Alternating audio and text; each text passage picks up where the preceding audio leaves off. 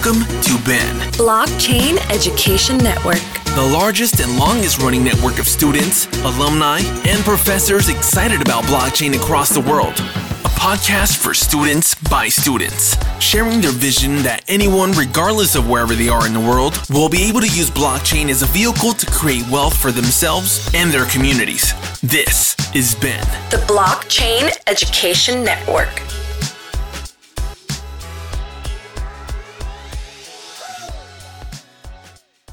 Hi, I'm Matt, and uh, I'll be your host for this episode of the Blockchain Education Network podcast. I'm here with William, who's the managing director at Chainlink Labs. William, thanks for joining us. Just wanted to get a brief overview for our students who are listening to this podcast of what Chainlink is and why what Chainlink does is important in the um, crypto space. So if you want to address Yeah, that. great. Thank you so much. And, and I'm proud to be to, as your, as your uh, users might know, blockchains by definition are really kind of static elements. They're, they're databases in a, in a way, right? And information is being stored over time. Those databases aren't necessarily automatically connected to anything. People think that when they build a blockchain application that, that, that the blockchain is like a, like an operating system or something and it runs systems. But it doesn't. It's just really storing data. And so if you want that data to interact with all other things around the world, like, you know, prices of commodities or prices of stocks or weather events or anything of that nature, you need to have infrastructure that connects blockchain and smart contracts to real world things. Chainlink Labs is what that connection is. Yeah, so that's um, a good point. Um, you guys provide data from off-chain sources and bring that into the on-chain um, ecosystem to help execute smart contracts. So now Sergey gave a talk this morning and he was talking about the use of oracles for computation, such as like random number generators, for instance. Are there other use cases for oracles other than, let's say, getting weather data or financial data from off-chain sources that possibly haven't yet been realized or maybe fringe cases that our Chainlink is being used for right now that aren't so popular but might grow in the future? One of the hard things about this question is that um, it's it's often it's not what are the cases, but what aren't the cases kind of thing. And I, I know that sounds really um, silly, but when you think of uh, middleware, you can really actually tell this system to do anything you want. It's like when you're starting when you're writing software from scratch. You can make effectively you can write software to do anything. The same thing is true with middleware. There's not a single use case where it wouldn't be useful to have a third party network of individuals who are monitoring these situations and validating that certain activities have occurred in order for a process or a contract to move forward. If you aren't using a third party network and you aren't using a decentralized system to do that, by definition, you are trusting somebody. If you and I have a contract together and you and I agree to do something, I'm trusting that you are going to do it. If you and I want to remove the trust from that relationship, we can create a network and whatever the conversation is about, whether I'm supposed to give you some money or whether I'm supposed to, we're betting on a weather event or whatever the, whatever the exchange is between us.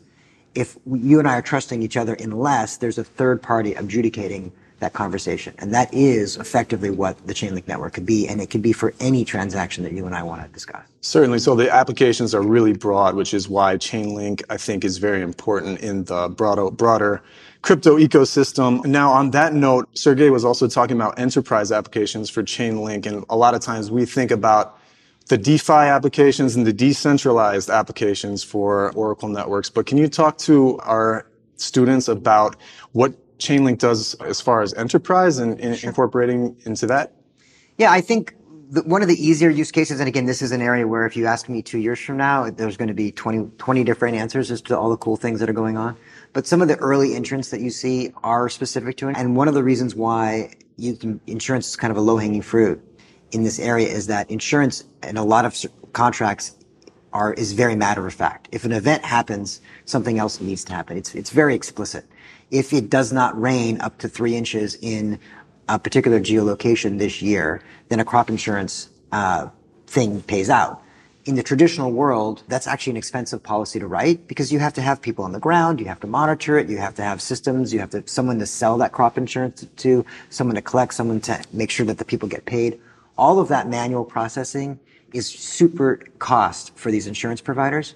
So in their case, that's not as much of a decentralization play as you see in, in DeFi, but it's just a cost cost savings, right? Of course, if I, if I move that contract to the blockchain, if I adjudicate that contract by using third-party weather providers, and I automatically have that contract pay out, I don't have to sit there. I can also sell it on the internet as well my costs come down, the ability for me to provide that insurance is much easier, and then I can get more policies in more people's hands. So there's a cost saving element that's real in that case. That is an enterprise. Again, it's a centralized institution that's selling, so they're not taking advantage necessarily of all the decentralization, but they're taking advantage of all that to lower their costs.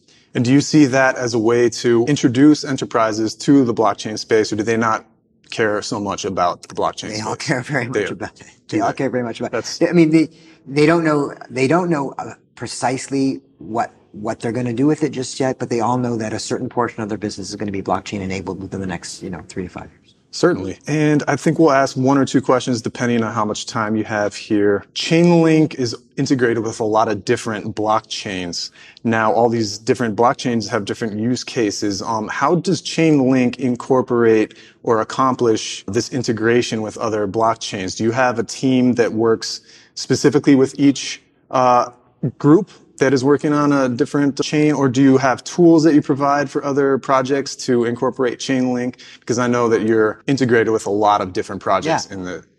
That's kind of our. That's kind of the main thing that we do is make sure that our system can work at, in as broad locations as possible on as many chains as possible. I think they've already announced on X number of chains, and we are aggressively trying to add to that list. You know, quarter after quarter. There's a lot of work. There's a lot of people in the company that are focused just on that. It's a huge part of the value proposition. The reality is, is if you're trying to get involved in blockchain today, if you're a company or if you're an individual, the likelihood of you figuring out how to work with 27 different protocols is really quite low, particularly if you've already sunk a million dollars of your company's budget into protocol A you're not going to turn around and do that same thing for protocols B through Z.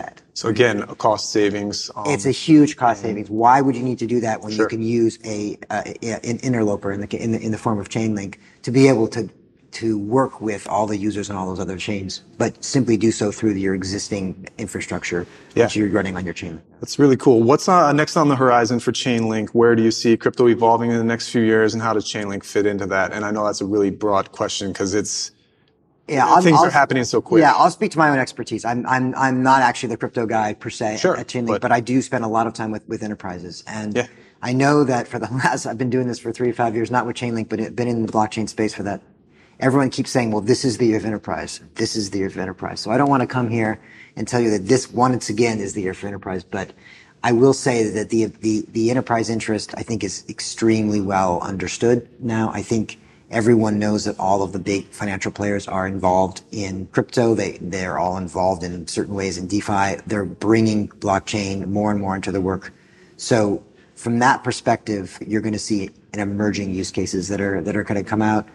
Like I said, in insurance, in carbon, you're going to read about some cool, amazing, you know, it's just a matter of time before you, you see more and more projects that are coming online that are being enabled uh, by smart contracts because again, why would you choose a trust mechanism if you don't have? And little by little, the big businesses are figuring that out. So enterprise is on the horizon. It's going to happen at some point, but we just don't have any idea of how soon, but it sounds like it's it's already kind of gaining a foothold. And so there's every yeah, the number of companies throughout our country here and in Europe that have a blockchain division that are working on projects that are more than just science projects, but are actually things yeah. they're looking to take to, to market is a lot larger than I think anyone uh, anyone knows. Very cool. And one last thing, if students want to learn more about Chainlink Labs and what you guys are up to, where's the best place to find that? Yeah.